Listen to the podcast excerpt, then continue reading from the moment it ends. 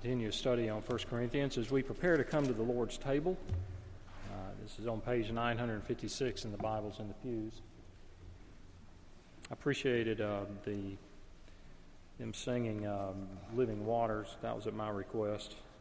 I heard it at General Assembly, watching General Assembly last summer when Keith and Kristen Getty were leading the music, and Michael and I can't remember the CD that that's on. It's the Mission Songs.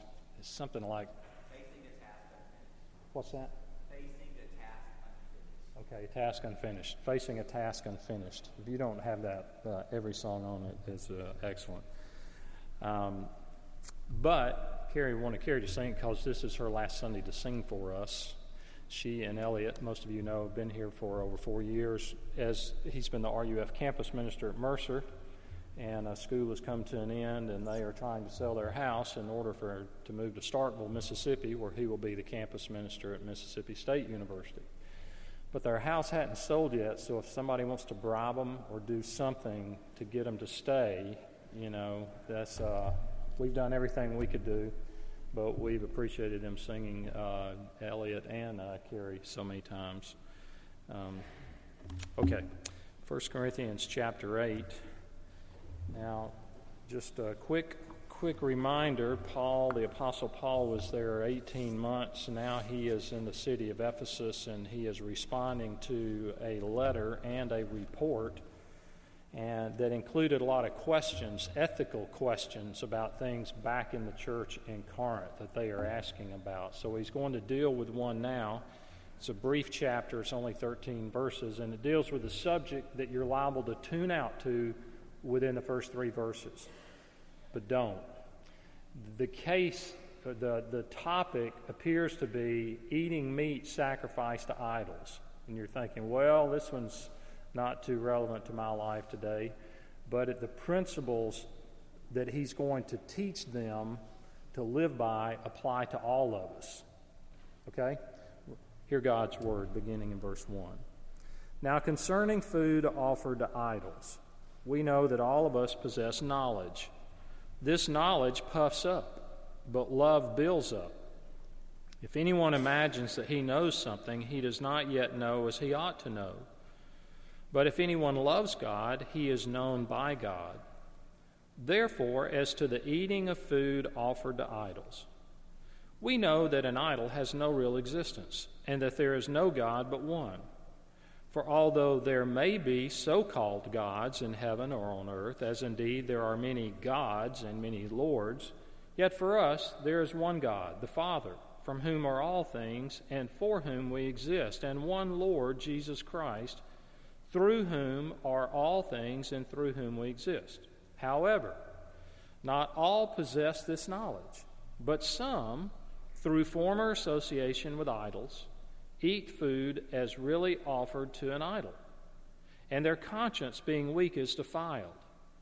Food will not commend us to God. We are no worse off if we do not eat, and no better off if we do. But take care that this right of yours does not somehow become a stumbling block to the weak. For if someone sees you who have knowledge eating in an idol's temple, will he not be encouraged? If his conscience is weak, to eat food offered idols. And so, by your knowledge, this weak person is destroyed, the brother for whom Christ died. Thus, sinning against your brothers and wounding their conscience when it is weak, you sin against Christ. Therefore, if food makes my brother stumble, I will never eat meat, lest I make my brother stumble. Let's pray together. Our Father, we pray knowing that we need spiritual food to nourish our souls, and we ask that you would give that to us now. We thank you that Christ brings satisfaction, that he is living water, that if we drink of him, we'll never thirst again. And we pray in his name. Amen. Some time ago, I saw an interview on television with a uh, well known movie star from days gone by. And I don't remember the question the interviewer asked her, but as they were talking, she made the comment. She said, I am not a bad person. I'm not a sinner. And I was standing in front of the television. I watched this, and I thought, well, that's kind of an unusual comment, and uh, it's it's an error in that the Bible says all of us have sinned and fall short of the glory of God. But I know what she meant. She meant she was not a criminal. She meant she was not committing some kind of heinous crimes. And so, in her mind, relative to those around her, she, you know, felt she was a good person. Now, as a Christian, as I mentioned, we know that all of us, all people are sinners. Romans says all have sinned and fall short of the glory of God. So, what is sin? What is it? Now, this is how I explain it in our Inquirers class. I tell them in the class, and many of you have been through that, that the, that the word sin literally means miss the mark. To miss the mark. Now, that, we think, what does that have to do with the Bible? Well, in ancient times, if a person was, say, shooting an arrow or throwing a spear at a, like a bullseye, and they missed, they would say, I sinned. In other words, I missed the mark. I meant for it to land there, and it landed here. And so when the, the scriptures were written, uh, the biblical writers used that term for miss the mark to in a moral sense that we sin against God. We miss God's standards, and we have those like in the Ten Commandments. For example, the first commandment: "You shall have no other gods before me." Well, that's that's the standard. That's the target. It's up here, and to the extent that you and I do not love Him every second of every minute of every hour of every day, put Him first, we miss the mark, and so it says we sin. So some of those commandments uh, tell us to do certain things. Remember the Sabbath day to keep it holy.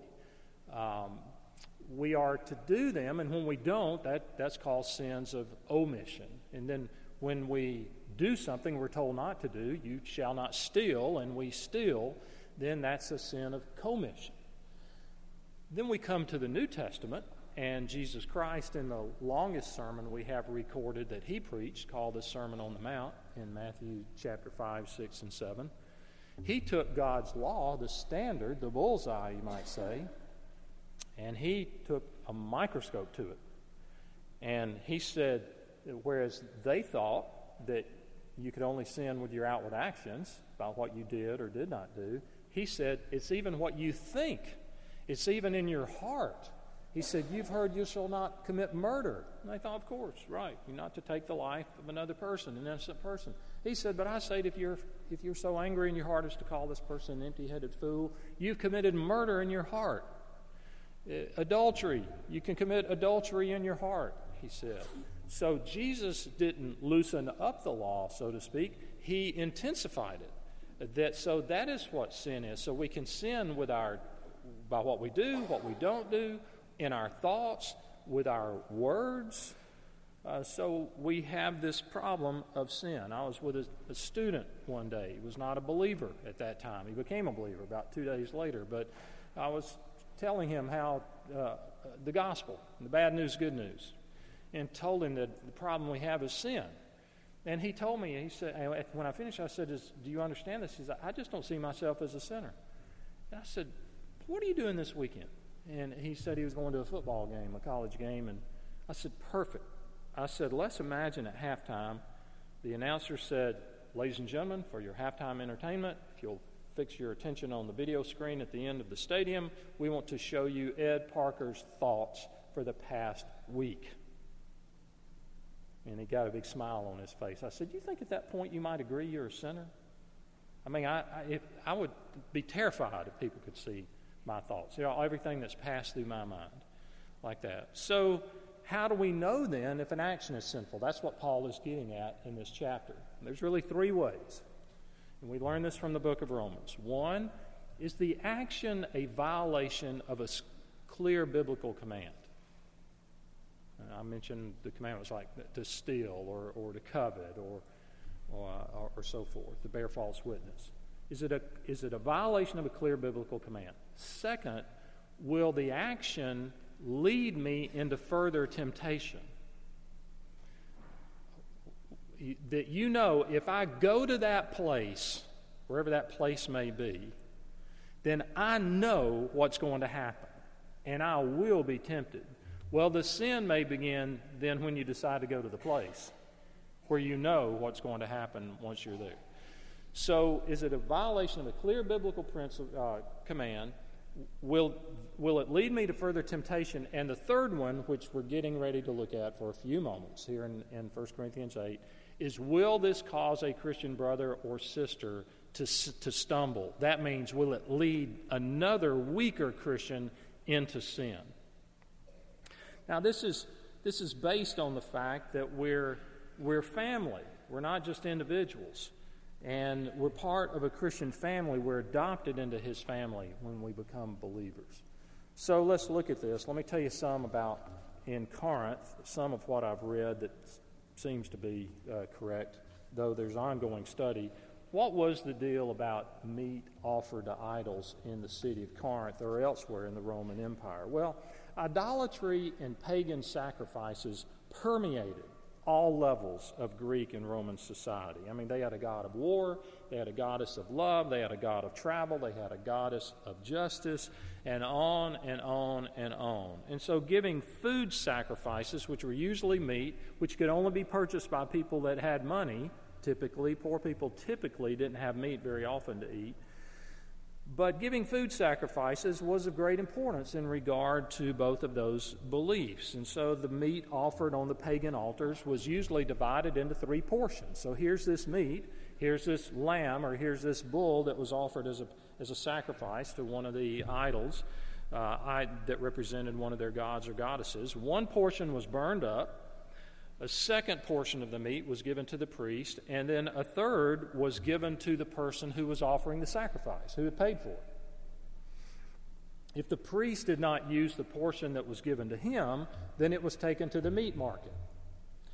And so a considerable amount of sacrificed meat ended up in the public market and on the tables of neighbors and friends or at pagan festivals. And so it was almost impossible, so I've read, to be a believer who had any interaction with uh, unbelievers and, and Gentiles and avoid facing the possibility of eating meat that had been sacrificed to idols. I mean, social occasions, weddings, uh, pagan worship of any sort, you could count on that there would be meat there and it had been sacrificed to some uh, idol. If a relative was getting married or a longtime friend was giving a banquet. And so some new believers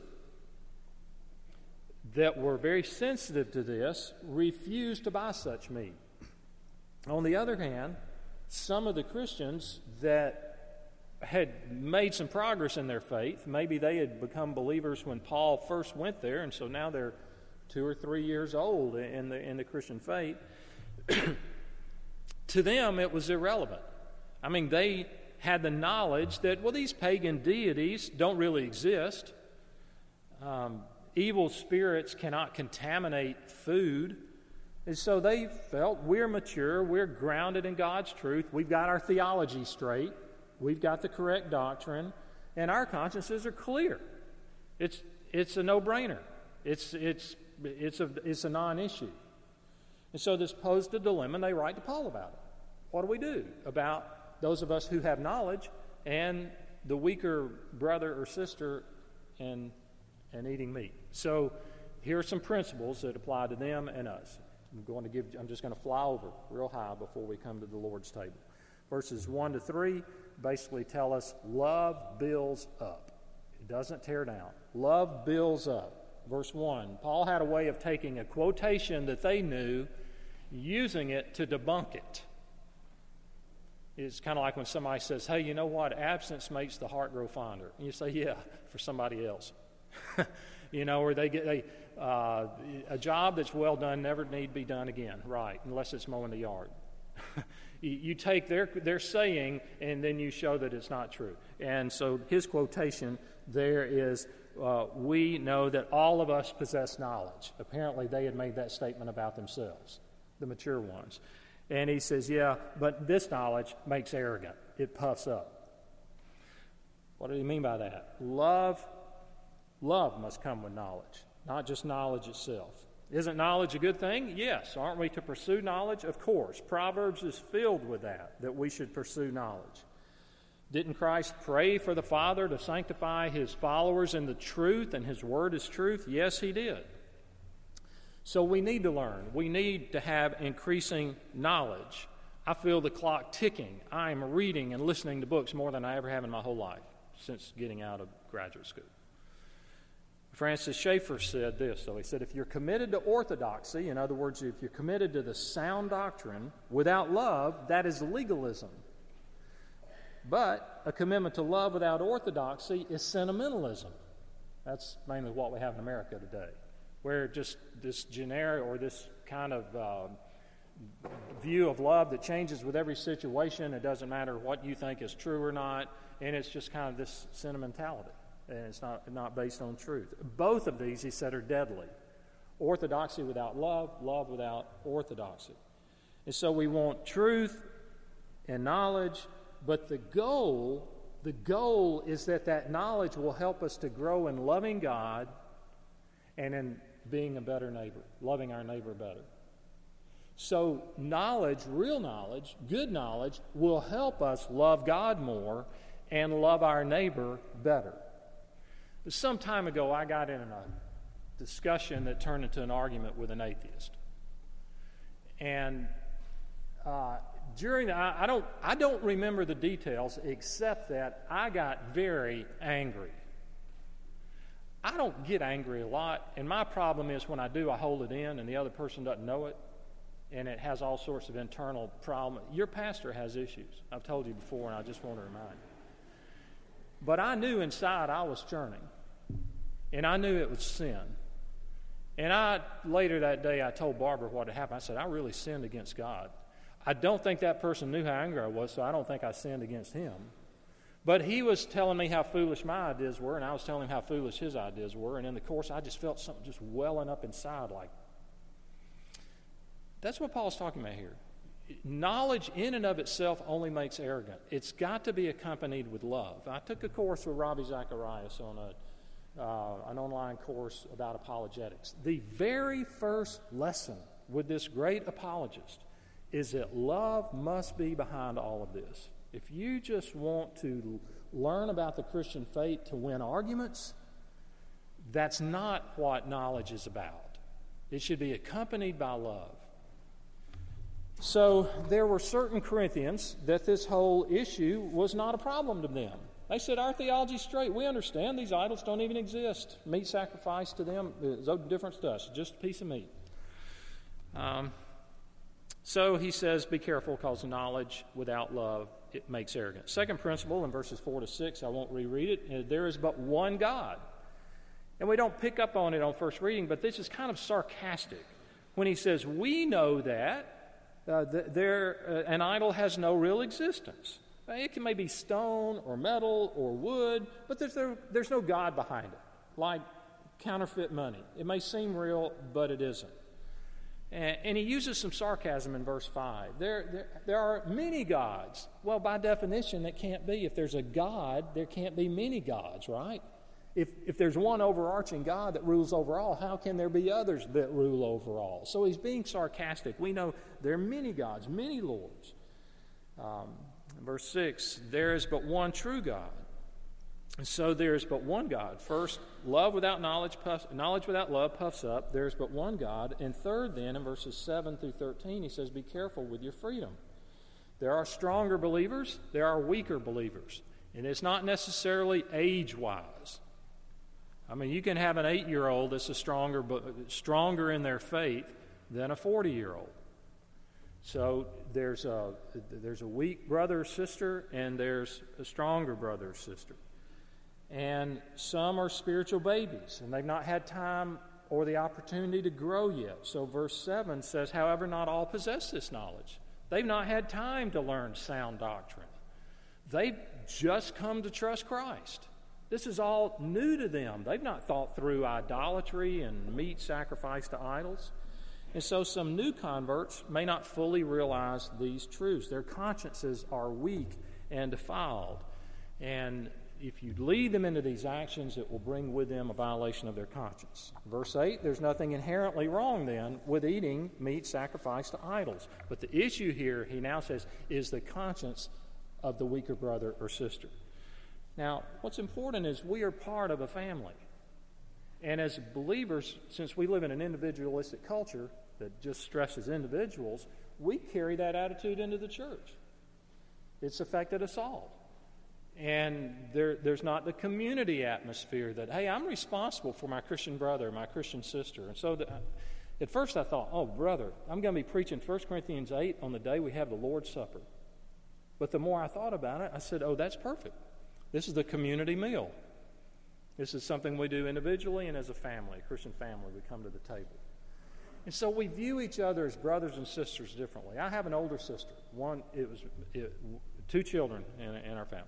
She's two years older than I am. Her name is Jan. And uh, we have a, a, good relationship. She lives in Montgomery. She and her husband and, and her two grown kids and grandkids uh, live in Birmingham. And they typically come over here at Thanksgiving. She's never here on a Sunday. They're, they're involved in a church uh, in Montgomery. But so most of you have never met my sister.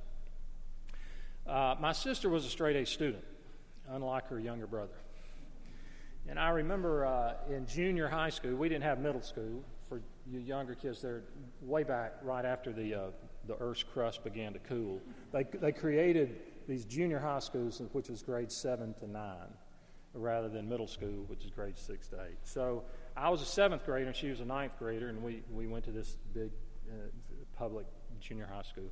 And we'd ride the bus home in the afternoons. And I was sitting on the back of the bus, and where all the cool people, yeah, sat. And my sister got on, and it was full, and she had tears, tears coming down her eyes. And uh, I, and I said, "What's wrong?" And she said, uh, I, I, failed a geometry test." And uh, I tell you she's a straight A student. Now I've never forgotten that scene. I can see right now. I can see where she was standing.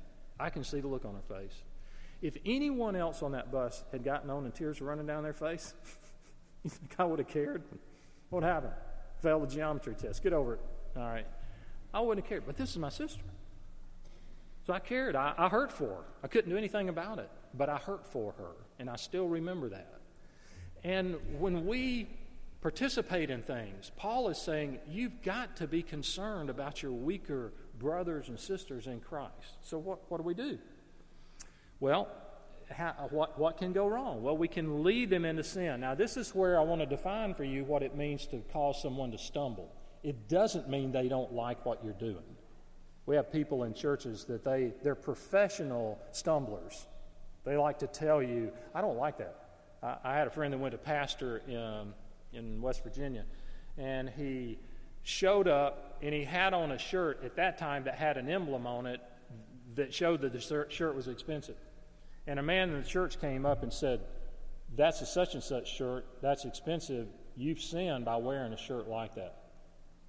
He said, This shirt was a gift.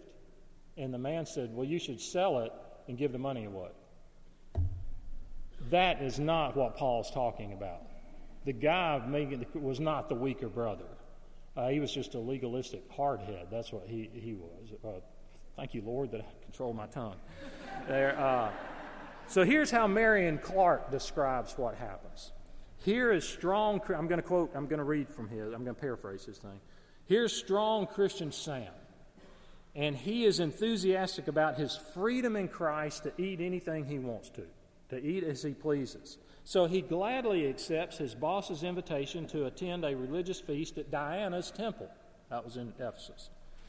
While Sam joins in the festivities, weak Christian William walks by the open court and he sees Sam inside the temple enjoying the roasted meat, which he knows has been sacrificed to Diana, and that the meal itself is a religious rite in honor of her. William had been an ardent worshiper of Diana before following Jesus Christ. He had also connected that turning to Christ meant turning away from Diana worship. But here is a Christian whom he admires sitting at her banquet table. If that is what strong Christians do, then maybe he should do it. Then maybe William should do it. So he drops in on the feast and eats some of the meat. But instead of feeling exhilarated by his new Christian freedom, he is seduced all over again by the lure of Diana worship. His conscience is too weak to prevent him from giving in to temptation. And that's pretty much the scene Paul describes there. And so when we get to verses 11 and 12, he says, If you are the stronger brother who has knowingly done this, by you, your weaker brother's faith has been destroyed. I did a double take at that word. Destroyed? Does that mean like he lost his salvation, like he's going to go to hell? No. The more I looked at it, the more I studied it, it means that his faith is wrecked, is destroyed because of you, and you've caused him to wade back into paganism. You've created a dilemma in his life. And look how Paul refers to him this brother for whom Christ died. So, if Christ loved him enough to die for him, how can I just say, well, my knowledge tells me, and yeah, my theology is straight. I can, I can, I can do what I want to do as long as it doesn't violate a clear principle of Scripture or so forth. I know there's no, these gods and goddesses don't mean anything. He's saying, no, you are responsible. John Calvin said, the difference is for a person to say, I don't really care about my brother, I'm going to have my rights, when Christ's attitude toward him was, I give my life for him, I die for him, I give up my rights for him, I lay down my life in order that I might save him and not save my own rights. What a contrast in attitudes with our individualistic attitude today. In verse 12, he says, And you've wounded him. That's the idea of a sword, uh, wounding another person you sin against Christ in doing so. And we say, oh, well, you know. So he's putting the burden on the stronger Christians back in Corinth. You know, you should defer to the weaker brother and resolve in verse 13 to build up your brother. This again, I said it's not meeting the demands of the legalist. Now, what's legalism? Legalism comes up with human rules, which they say are God's rules, and they're typically outside of Scripture and they stress human performance, and it leads to self righteousness and pride. And we're to stand firm against that, as Galatians 5 1 says. Paul says, It's for freedom that Christ has set us free. Stand firm then, and do not let yourselves be burdened again by a yoke of slavery. So, how do we apply this today in the closing moments? Paul says, I'm willing to give up anything in the interest of my brother, anything I can give up that will help him spiritually. So, in deciding whether or not certain practices in our life should continue, uh, a good checklist might be is the activity or habit necessary? Is it merely an extra that is not really important? The Bible says all things are lawful, but not all things are profitable. Not all things are beneficial. I could do it and feel I have a green light, but maybe, maybe I shouldn't because it's not, it's not going to benefit anyone. Are we setting the right example for others, especially the weaker brothers and sisters? Hey, right off the bat, that's the children. I mean, we can throw them into the mix easily. What does your example and your words say to your children? And, and I'd urge you don't criticize the church in front of your kids. Don't criticize me, not because I just don't do it with your kids. You're influencing them. Don't let them hear you do stuff. In that sense, I'd say it's the weaker brother. You don't want to let them think all Christians do this. We all talk this way, or we gossip, or there are conversations I might have with some of the staff, like, like John Kinzer or others, that are, of a critiquing nature about something, but I wouldn't have that conversation in front of a brand new Christian. I think it would disillusion them. When we have people come to serve on our administrative staff here at the church, Several times I've looked at the person when, when they're in the interview process and said, Look, are you, where do you go to church? And they'll tell me, I said, Are you real strong in your faith? Yeah, I'm very committed. You know, working for a church can disillusion you because every once in a while somebody can be mean and they'll say some things that they shouldn't. And are you able to handle that and not get disillusioned in your faith? Because you're getting ready to get, you're getting ready to come into the hot dog factory. the Jungle, was that the name of that book? Uh, so the point is, I think with new believers, we have to be sensitive. Ah, I'm out of time. I've got about four more pages, but I'll I'll file them away in ten years from now. When I can't remember anything, I'll I'll just read it. Um, so we have freedom in Christ. We enjoy that freedom, and yet we also watch out for our weaker brothers and sisters to bring them along.